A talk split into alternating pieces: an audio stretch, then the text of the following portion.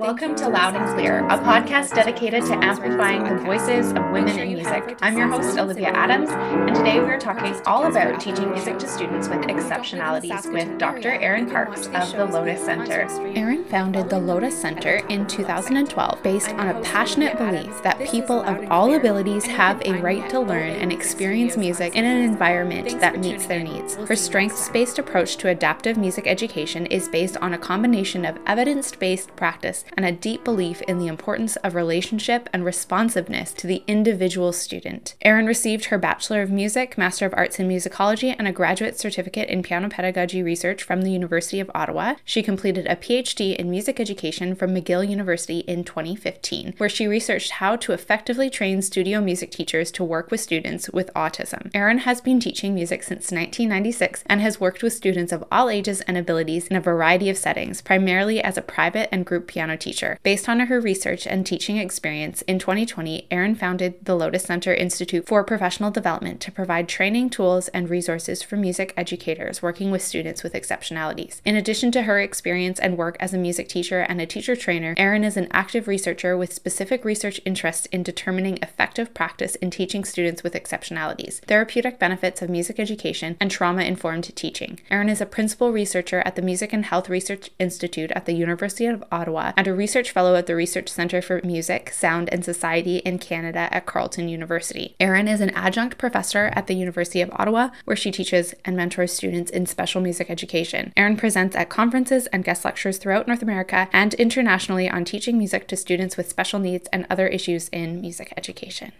Welcome, Dr. Parkes. How are you doing today? I'm great. Thanks. Very happy to be here.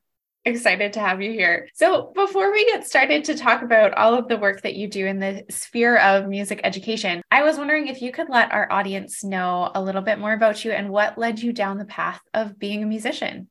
Mm-hmm. Well, I mean, it was almost inevitable, I think, because my my mom is a piano teacher, and so you know, it was always in the home. And I started piano when I was three years old but you know i mean a lot of kids start piano lessons or music lessons really young and it doesn't go anywhere it doesn't go this far. But i think for me it um, really appeals to my nature of wanting to really have immersive experiences with sensory things Right. Um, you know, and I, so I love just being able to immerse myself in music and just sort of be enveloped by that. For me, piano was the perfect instrument because I'm fairly introverted. I like I like alone time. I like to just be on my own and, and focus on things and just be engaged in the things that I find beautiful and and special. And so you know, as I was growing up, playing piano and being a musician became that more and more for me. Though I do really enjoy collaborative music making too, like chamber music, I always loved. And I used to play, you know, at churches and things like that. But for me, it was really the, the solo piano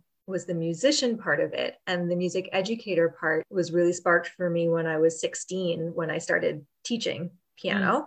just as, you know, an after school job at a studio in town and I just, I don't even know how to describe how much teaching was like, just became like a safe space for me. Like it didn't matter how badly my day had gone. Once I was teaching, I just adored being with the students so much and was so, I'm just so engaged in what I was doing that whatever else was happening in my world just disappeared for those hours that I was mm. teaching. And so when I went to start university, there was no question that yeah. that was the path I was going to take. I really love that. It was a similar thing for me. I just adored teaching and I didn't even question, like, I knew I was going to go into music education. That was in some way, shape, or form because I, I loved working with students. So that's so great. So, you are the founder of the Lotus Center, which is this incredible Ottawa based organization that does teacher training for teaching students with exceptionalities and music lessons for students with exceptionalities. Can you share with us how you started the Lotus Center and what was your motivation behind that? Yeah, it was a bit of a long, winding road to that. Like I said, I started teaching very young and, and pretty early on in my teaching career. I had a number of students with exceptionalities and sort of became the person in the studio that you know was tasked with teaching these students because I seemed to kind of have a knack for it even though I had no training whatsoever and I really didn't know what I was doing in any sort of formal sense but I enjoyed it. So I had a few students with autism and down syndrome and and Tourette syndrome and um, ADHD but it wasn't on my radar at all as an area of specialization. I didn't even know that was a thing It barely was a thing back then. This was in the 90s and you know, 2000, early 2000s. But I did enjoy that work. And, and those were really the students that made the biggest mark on me and were most impactful um, for me in my teaching but it didn't really all come together until in 2010 i was applying to do my phd still not at all on my radar to specialize in adapted music education or anything like that. But at the same time that i was working on all my doctoral program applications my eldest son who's now 17 was diagnosed with autism. And so as a parent that became my whole world was you know researching autism and trying to find activities for him and and coming up short you know trying to find swimming lessons or martial arts or soccer or whatever you know kids wanted to do he was four at the time. And it would always end with tears or you know the teachers didn't understand how to support him. And you know it just was kind of crashing and burning every time we tried. So i really as a parent longed for opportunities for him where I could take him somewhere where I knew the teachers would understand, where things would be catered for him and his needs, and, and wasn't able to find it. And then at the same time, I was doing all this research on autism and finding more and more about music and autism and the strengths of autistic people when it comes to music and music making and the therapeutic benefits of music making for people with autism and you know that started to click also with my own work and and what i had experienced in teaching autistic students and different students with exceptionalities but at the time my focus was really autism because of my son. And so that value of music for this population combined with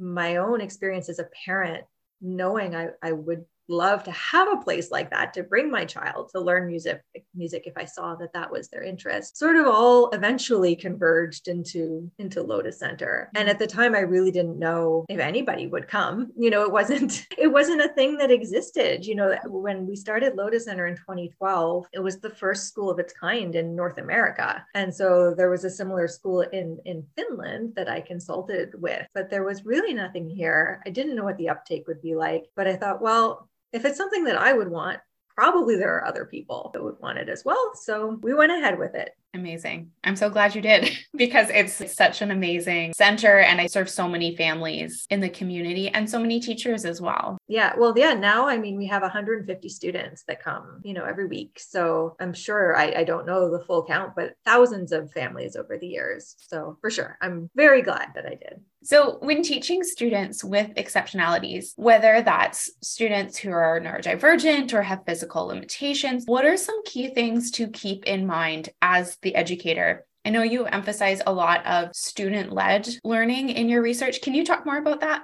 Yeah, I think the main thing I want everybody to keep in mind to sort of demystify it is they're still just students. Yeah. You know, and I hear so many people say, well, the student came to my studio, but I don't know how to teach students with ADHD, or I don't know how to teach students with Down syndrome, or, you know, whatever the case may be. And like I said, you know, I didn't either at first. I just did it. And that's not to say there's no value in training. Of course, there is just as with any element of our professional practice that we don't have a handle on, getting some training or getting some experience is good. But just remember, they are just students. They just have different needs like every one of your students does. Mm-hmm. Um, it's just that their different needs might require much different approaches than we're used to giving because most teachers teach the way they were taught right you know and unless the unless the way that they were taught really didn't work for them which kind of forces them to examine the way they were taught you know that's that's sort of the fallback i know it was for me mm-hmm. you know mm-hmm. i grew up very much in the royal conservatory like classical and that worked for me i liked that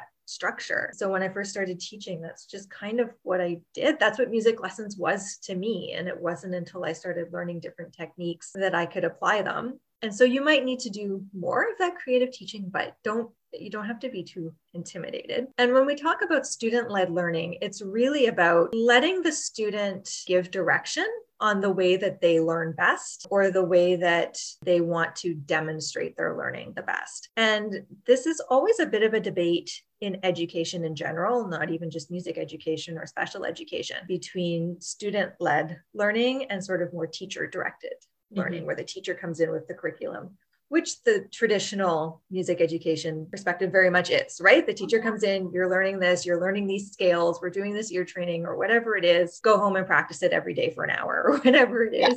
Whereas student led learning would be more the, the student says, you know, I'm really interested in this, or even just letting them show you in the lesson what they go to. So, for example, if you have a student that every time there's a pause in the lesson, they're kind of noodling around on their instrument, sort of improvising or whatever, going with that not being like, well, we're not doing improvisation in this lesson. I mean, oh, I see they're really interested in that. That might be a gateway to something, you know. For me, it is a balance. You know, it, it can be too much on the student led side where there's not enough structure. Like if you just go where the student wants to go all the time in the lesson, sometimes it can be a bit chaotic. For any student, structure is comforting, but especially for students with exceptionalities, sometimes they really need us to put that structure in place because sometimes their world may feel a little bit more chaotic. Yeah. So it's not just getting into that chaos with them and, and, following it, but it's, yeah, seeing those things that they gravitate towards and then imposing your pedagogical goals into those things. Mm-hmm. So using what you see as a, as a gateway from them to teach what you want to teach and what you think are appropriate goals. Yeah, I think that's important that balance that you talked about because it's not just, okay, the students get to come in and run the show, but that they do have a say so, one thing that you also talk about is the idea of strength based approach for students when teaching music lessons. Can you break down for our listeners what that means and how it might apply to our teaching practices? I, I know that it very much stems from that student led learning as well. Yeah, it does, but it, it is distinct and the two work together. So when we talk about strengths based learning, it's less the student interest, which is what student led learning is, though it can include the strengths as well. So we all have our preferred learning pathways, you know, whether we're visual, like I'm a visual learner or I'm a kinesthetic learner or I'm an auditory learner or whatever. It's not to say that's the only way we learn, but we all kind of have our our preferences. And the thing for students with exceptionalities is often one or more of those pathways may be compromised, right? Mm-hmm. So, you know, if a student is blind, for example, then visual learning is not going to be the best for them, or, you know, it, it can be, you know, any combination of things. And so, while with typically developing students, we can kind of teach them anyway. And even if it's not their preferred learning modality, they'll kind of, they'll get it. They'll be able to soak it up and learn it. That's not necessarily necessarily the case with students with exceptionality. So it's really important to look at what is their strongest way of learning. Do they learn really well by ear? Do they learn really well by rote or by repetitive movement or with manipulatives or whatever it may be? And to teach to that strength for the mm-hmm. most challenging parts. So for me, what that looks like is for me, you know, my instrument is piano. When I'm teaching them to play the piano, like their their performance, the performance part of their lesson, I use that preferred pathway. So if I have a student, for example, that I know learns really well by ear and really struggles with note reading, then I'm not going to focus so much on note reading when I'm actually trying to get them to play because that's going to hinder their ability to play and experience the music making. That's not to say I'm not going to teach them note reading if I think they're capable. Yeah. It means I'm not going to use that as the pathway to playing their instrument.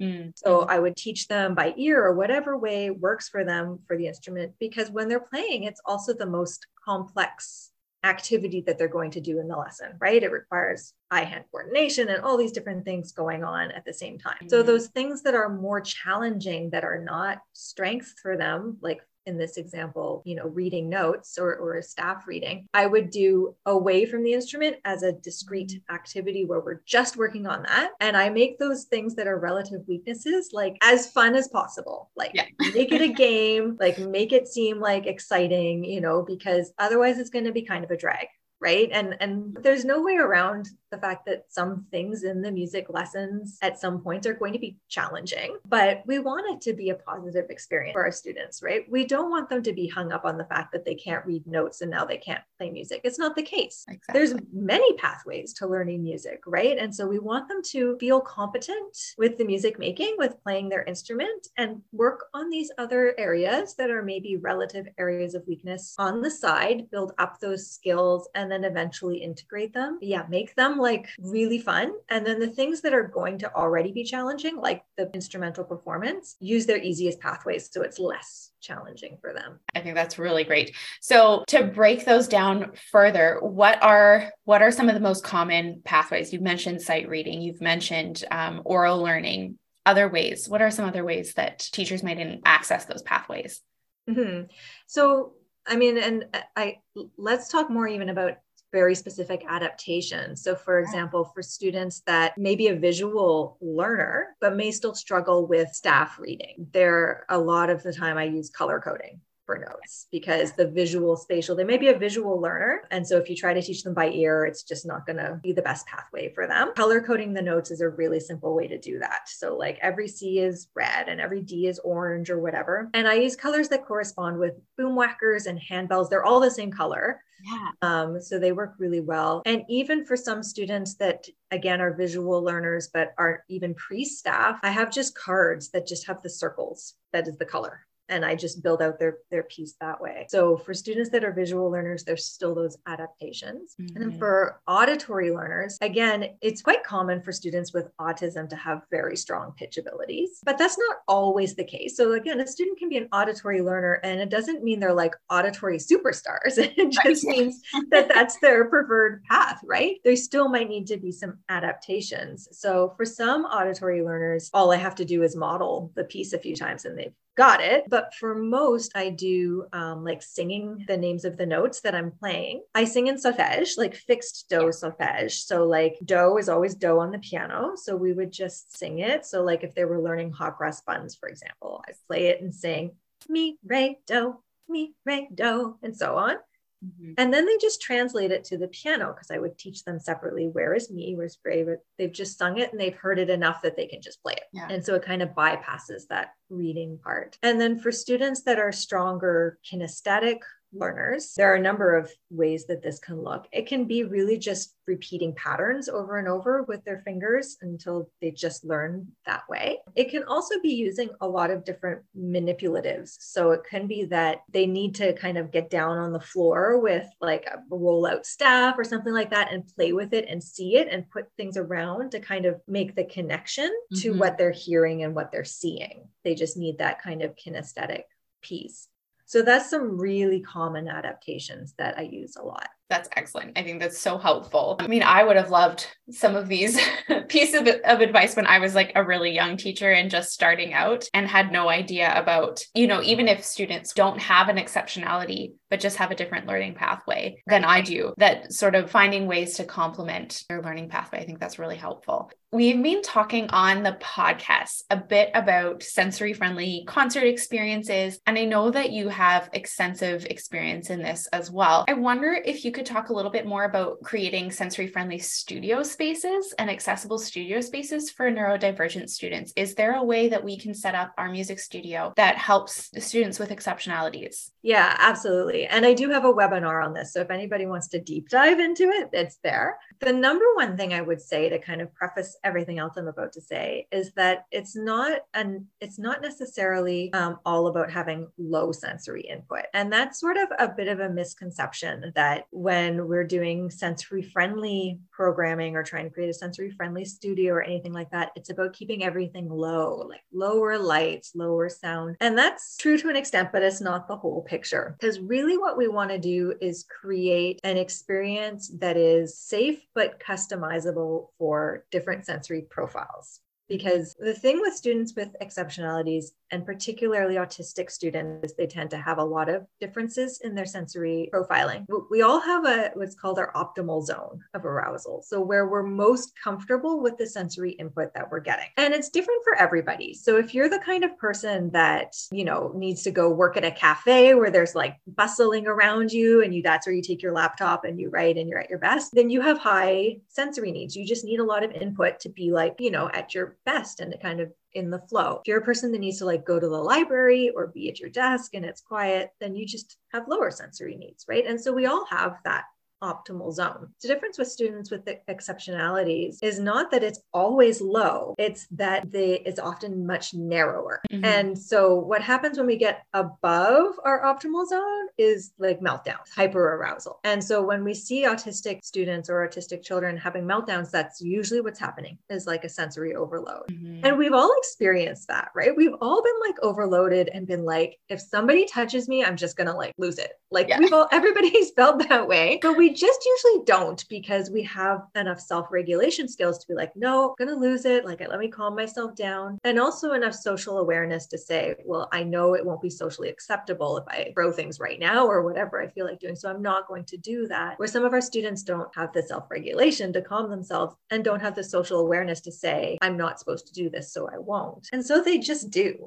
you know, when they feel that way, they just do throw things or have a meltdown. And so when we're creating a sensory friendly studio, we want to make sure that we're not, we don't have anything that can lead to hyper arousal that way that's going to, you know, create a meltdown, but also that we have opportunities in our studio to make sure that our students are getting the stimulation that they need. Because then when we see students, for example, with ADHD, that look like they're kind of moving all the time they're just seeking the stimulation that they need. It's just their zone is up high. They need yeah. a lot. And so if everything's low, well, you're going to be dealing with a lot of, you know, challenges in the lesson because they're going to be looking for that stimulation. Right. So it's about kind of creating a bit of a blank canvas so that you don't have a lot of things happening that are bombarding students that need a bit of a, a lower um, sensory experience. So, for example, if you are in a multi studio situation, you know, making sure that there's soundproofing as much as you can, that that's not noisy and distracting, you know, all around, you know, try not to be next to the room where drum lessons are going on, that kind of thing. Or if you're at your, stu- you know, teaching at a home studio, that there aren't like dogs barking and, and that kind of thing. Keeping the studio decor to a minimum. Like my studio is like a, a bright color on the walls. So it, there's some vibrancy there. So it's not like clinical, but I don't have a lot of knickknacks. And even on my shelves, it's mostly like baskets and boxes. It's not a lot of little things. But in those baskets are a lot of sensory things that I can pull out, right? But they're just not there as distraction. Also, things like lighting is important. So if you can have natural light, that's great. Fluorescent lights are not the best for some people. Some neurodivergent people are quite sensitive to that. So having floor lamps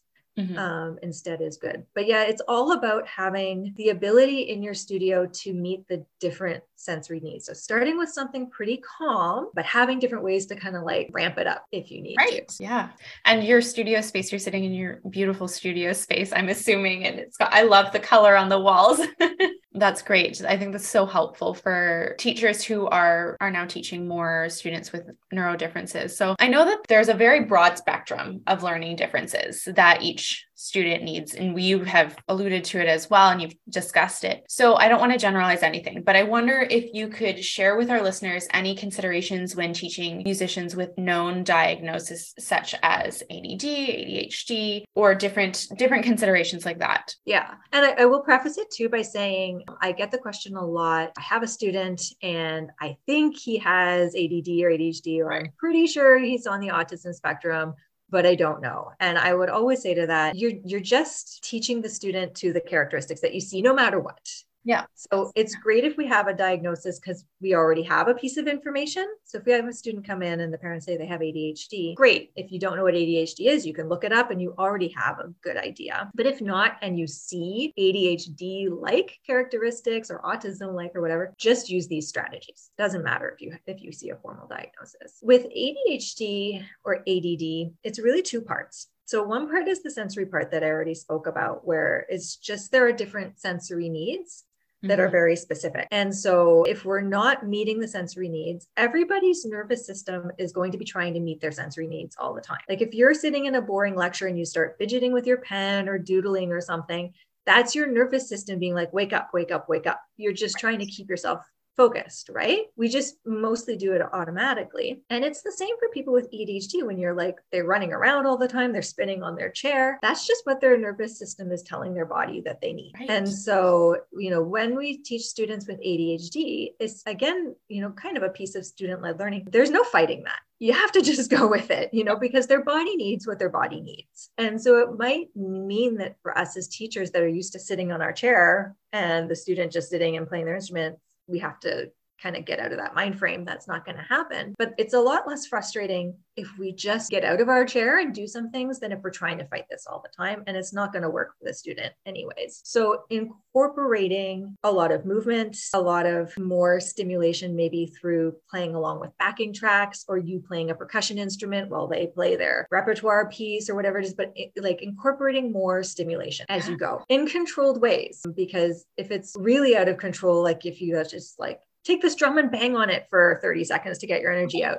That's like not the best way yeah. to do it. Like there's really controlled ways to do it that meet your pedagogical goals right. um, and support them. But it's just making sure that that's infused into your lesson. The other piece for ADHD is executive function, which is like the your brain's ability to plan, prioritize tasks, that kind of thing, break down tasks and figure out what needs to be done where to get to your final goal. So that can be really challenging also for people with ADD or ADHD. So they might need a lot more help with that because a lot of music making is that, right? You get a piece. It's like where do I start? What do I work on first? What's like what's the priority here? And that might seem kind of obvious, but really breaking it down for students with ADHD and doing it with them in the lesson to make sure they get it and writing it down for them in a very detailed way or even a voice recording if that's better for them. For a lot of my students, I get them to check off every item and not because I'm like going to give them a sticker only if they do it or anything like that. It's just a tool for them. Yeah. And I make that really clear. Like, I'm not grading you, mm-hmm. do it or don't, you know, but it's a tool for you to help you to stay on track. And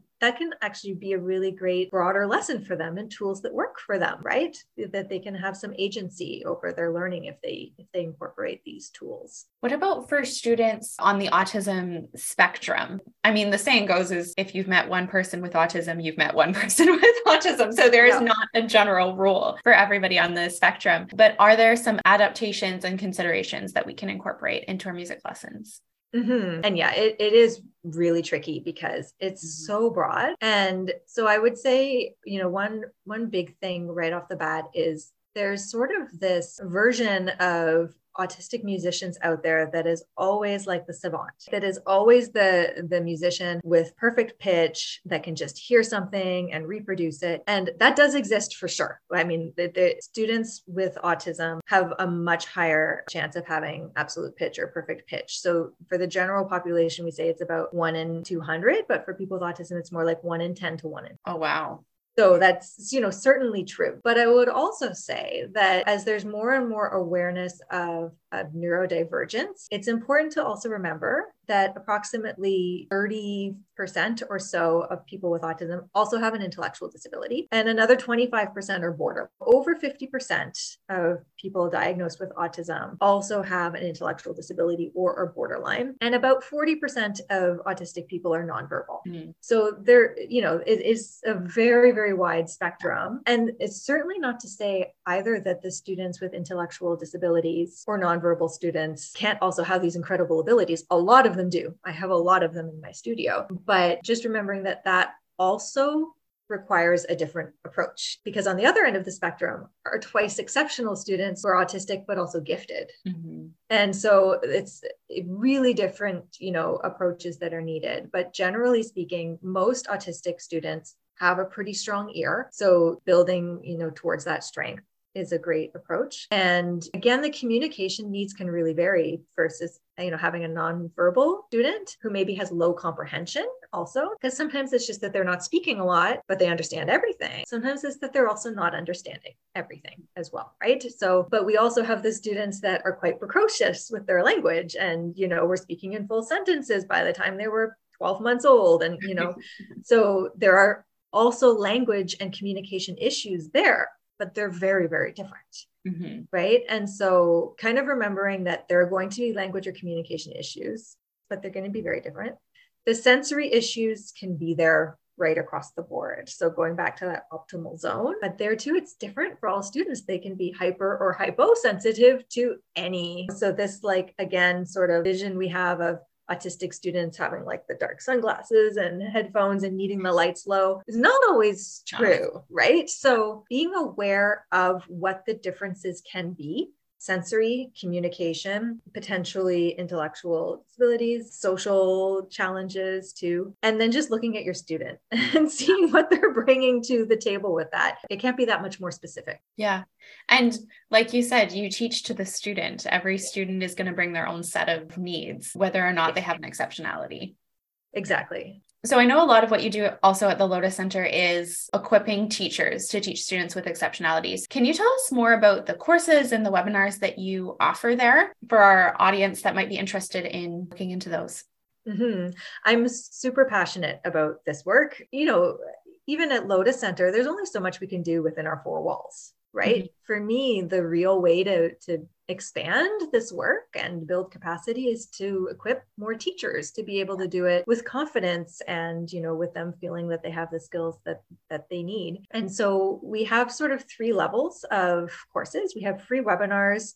We do three or four a year, um, but they're all archived on our LearnWorlds um, page in our Institute for Professional Development. And then we have mini courses that are about three hours worth of content and also come with a PDF with more information. And there we have courses like unlocking potential in students with autism, teaching students with ADHD, that kind of thing. And then we have our certification courses. So this is three levels of intensive courses. Each is about equivalent to like a university course it's a 10 week course with a couple of hours of lectures every week and some readings and we have a discussion group and at the end of the three levels you receive a certification in special music education. And so that's really deep diving into all aspects of teaching students with exceptionalities. And all of the courses are really meant to be adaptable to any teaching setting or situation. So I'm a piano teacher, so the examples that I have from my studio are, are piano based but we have a lot of uh, school classroom teachers that take our courses or teachers that do different instruments or teachers that teach group classes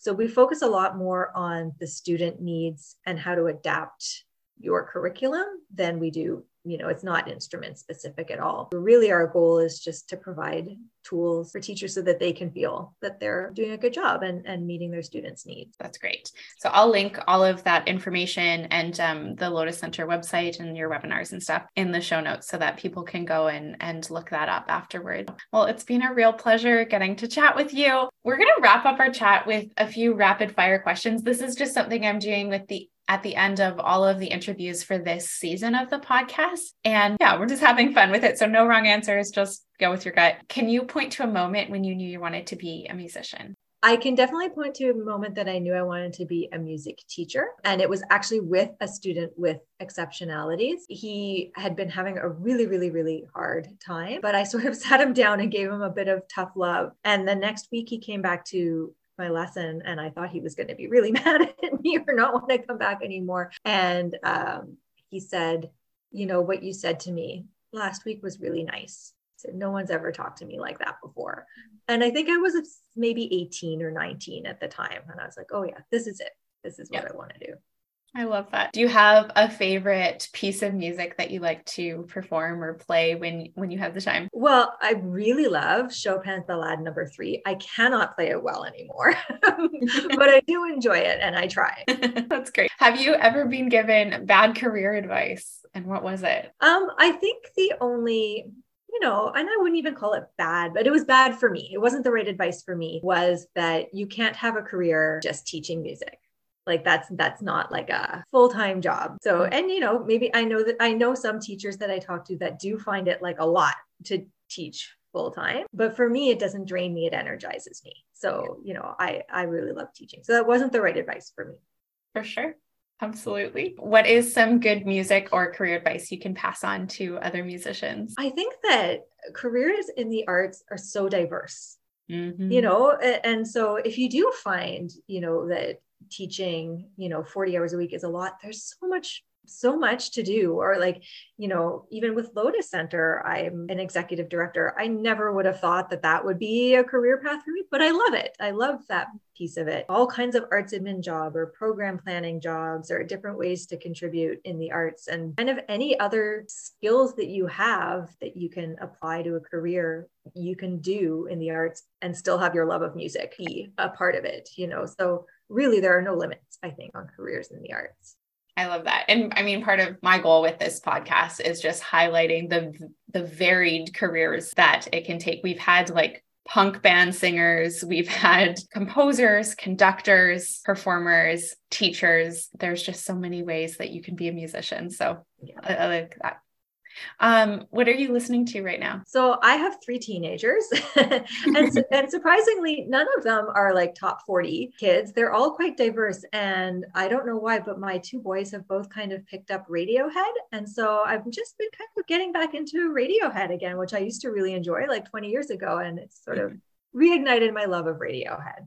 Oh, that's fun. I love it. Can you let our listeners know where they can find you and follow along with the work that you're doing? Yeah, so we have two websites that I know you'll post. One is the Lotus Center website, which is more kind of our, our bricks and mortar and, and the programs that we have there. But there's also lots of our research is posted there, opportunities to volunteer or to donate to Lotus Center are, are also there. And then we have our Institute website that has all our courses. And then on top of that, we're on Twitter, LinkedIn, Facebook, Instagram. And particularly our Instagram page is a lot of resources for teachers. So Wonderful. You can follow us any of those places. Well, thank you so much for coming on loud and clear and sharing your insight with our listeners. Everything will be linked in the show notes. And I just really appreciate you coming on and, and sharing with us your expertise. Great. Thanks so much. I was really happy to be here.